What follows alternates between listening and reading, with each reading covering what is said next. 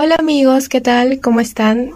Hoy vamos a realizar nuestro primer podcast y hemos elegido un tema muy interesante, desnutrición infantil, y para ello hemos invitado a una especialista. Ella es nutricionista, su nombre es Miriam Chambi y estamos muy felices de tenerte aquí, Miriam. ¿Qué tal? ¿Cómo estás? Hola. Bueno, me encuentro muy feliz, muy contenta de acompañarlas en esta oportunidad. Gracias a ti por aceptar la invitación. Vamos a empezar con la primera pregunta, sin más. ¿Qué es la desnutrición?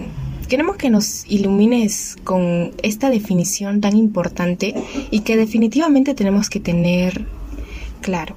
Bueno, la desnutrición es un estado patológico resultante de una dieta deficiente, ya sea uno o varios nutrientes esenciales, o también de una mala asimilación de los alimentos. Y debido a esto ocurre pues la pérdida de peso, disminución de la respuesta inmune en niveles bajos o medios, mientras que a un nivel grave puede llegar a ocasionar la muerte. Y pues esto puede ser influido por varios medios, ¿sí? como lo que es el ambiente en que puede vivirse el niño, ya sea en saneamiento ambiental, la higiene propia, ¿no? O quizá no contar con lo que es el agua potable y demás. Definitivamente este tema está muy interesante. ¿Cómo sabemos que un niño está desnutrido? Nos podemos dar cuenta cuando observamos ¿no? que el niño no gana peso o no está teniendo la talla que le corresponde a su edad. También eh, encontrarse enfermo, ¿sí? En episodios, ¿no? Un poco más crónicos, un poco más largos, su cabello no tiende a convertirse en un color rubio, ¿sí? Y otro que claramente podemos nosotros distinguir, ¿no? Es el hecho de que está desganado, duerme mucho. Estas observancias, ¿no? En los niños como resultado de una alimentación inadecuada y también la enfermedad puede llegar a dar secuelas, ¿no? De cuadros diarreicos, infecciones. Claro, muy cierto lo que menciona. Eh, en realidad hace poco, mm, según los eh, valores de referencia de la OMS, leí que la prevalencia nacional acá en el Perú es de 19.5% en niños menores de 5 años. Y esto en realidad es una alarma porque en sí la, esta desnutrición crónica infantil debe ser uno de los aspectos que de verdad debería cobrar relevancia para cada uno de los padres o los apoderados de, de nuestros pequeños, ¿no? Así que vamos a pasar a la siguiente pregunta. ¿Cuáles serían los efectos de la desnutrición crónica infantil? Coméntanos. Eh, se conoce que la desnutrición, sí, va a afectar negativamente al individuo como tal, a la persona, en este caso, al ser desde muy temprana edad, limitando así el desarrollo tanto de la sociedad cuando es un niño, sí, tiende a darse una mayor tasa de morbimortalidad, Asimismo, el desarrollo físico e intelectual es deficiente y ya pues cuando está en la etapa de estudiante, se puede observar una baja capacidad de aprendizaje y retención. En tal sentido, se puede dar el abandono de la escuela, ¿no? Lo que es el fracaso escolar o la repetición del año. Puede llegar a trascender a la vida adulta.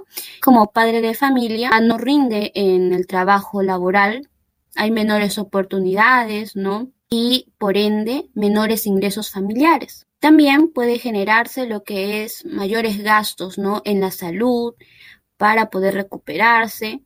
Cuando un integrante de nuestra familia no está bien de salud, pues no solo afecta a esa persona, ¿sí? sino a, a toda la familia. Y vemos que sin duda puede llegar a afectar a la población y todo esto por un ciclo de lo que es la desnutrición el hecho de no tener el agua potable en algunas zonas, ¿no? El tener higiene al momento de la preparación de los alimentos, sin duda va a contribuir a que no se tenga una alimentación inocua, ¿no? Y por ende, eh, las enfermedades, ¿sí?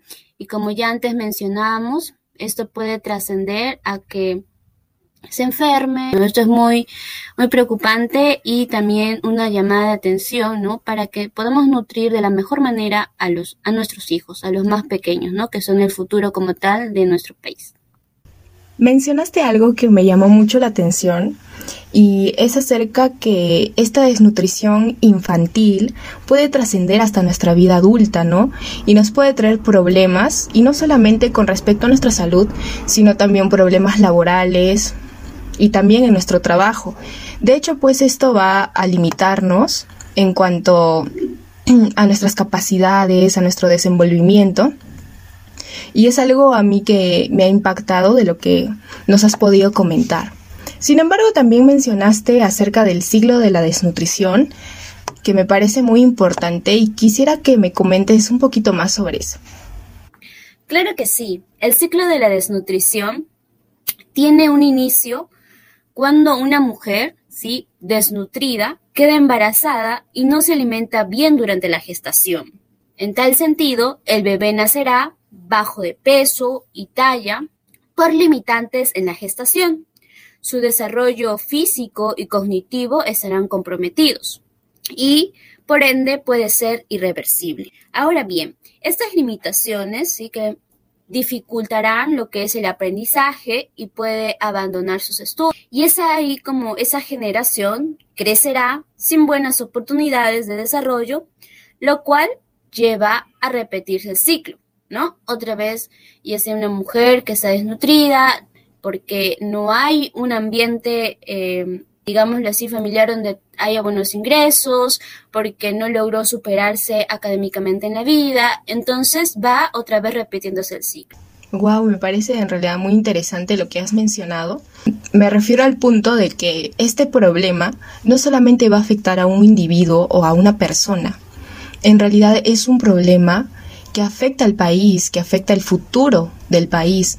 Y no solamente debe preocuparnos a nosotros, ya sea como apoderados, eh, familia, personas que estamos con estos pequeños, con estos niños, que nos encargamos pues de que ellos tengan una salud óptima, sino más bien a los gobernantes de nuestro país, las personas que están encargadas de que esto no suceda y sobre todo promover la nutrición saludable para que estas cifras, por ejemplo, de la desnutrición crónica infantil, puedan disminuir. Ya para ir finalizando, eh, nos has ayudado mucho a resolver estas dudas que teníamos acerca de este tema tan importante, imprescindible de tocar. Vamos ahora a que nos des unos consejos para contribuir a revertir esta afección en nuestros pequeños.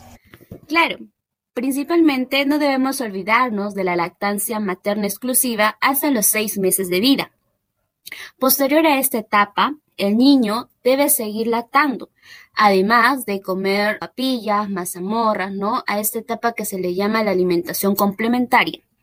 Y ya, mientras va creciendo, cuando el niño ya pueda masticar, deberá alimentarse a base no de segundos que puedan alimentarlo muchísimo mejor que las recurrentes sopitas, ¿sí? No obstante, cuando el niño se encuentra enfermo, se debe seguir alimentándolo, debe seguir comiendo, aunque sea poquito, pero eh, a cada rato, ¿sí? No dejar que el niño no se alimente.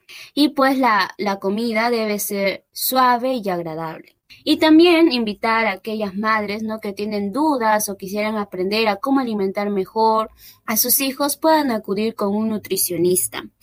De hecho que es muy importante que podamos llevar a nuestros niños, a nuestras niñas a sus controles y no solamente ellos, sino también acudir a un profesional de la salud, a un nutricionista, para que nos pueda guiar así como lo has hecho tú ahora para todos nuestros oyentes sobre este tema, la desnutrición infantil, que ha sido en realidad un provecho muy grande eh, poder conocer sobre este tema. Simplemente muchas gracias Bien, ya hemos llegado al final de nuestro programa. Agradecemos a todos nuestros oyentes por quedarse hasta este momento y esperamos que esta información les sirva de mucho. Muchas gracias y hasta la próxima.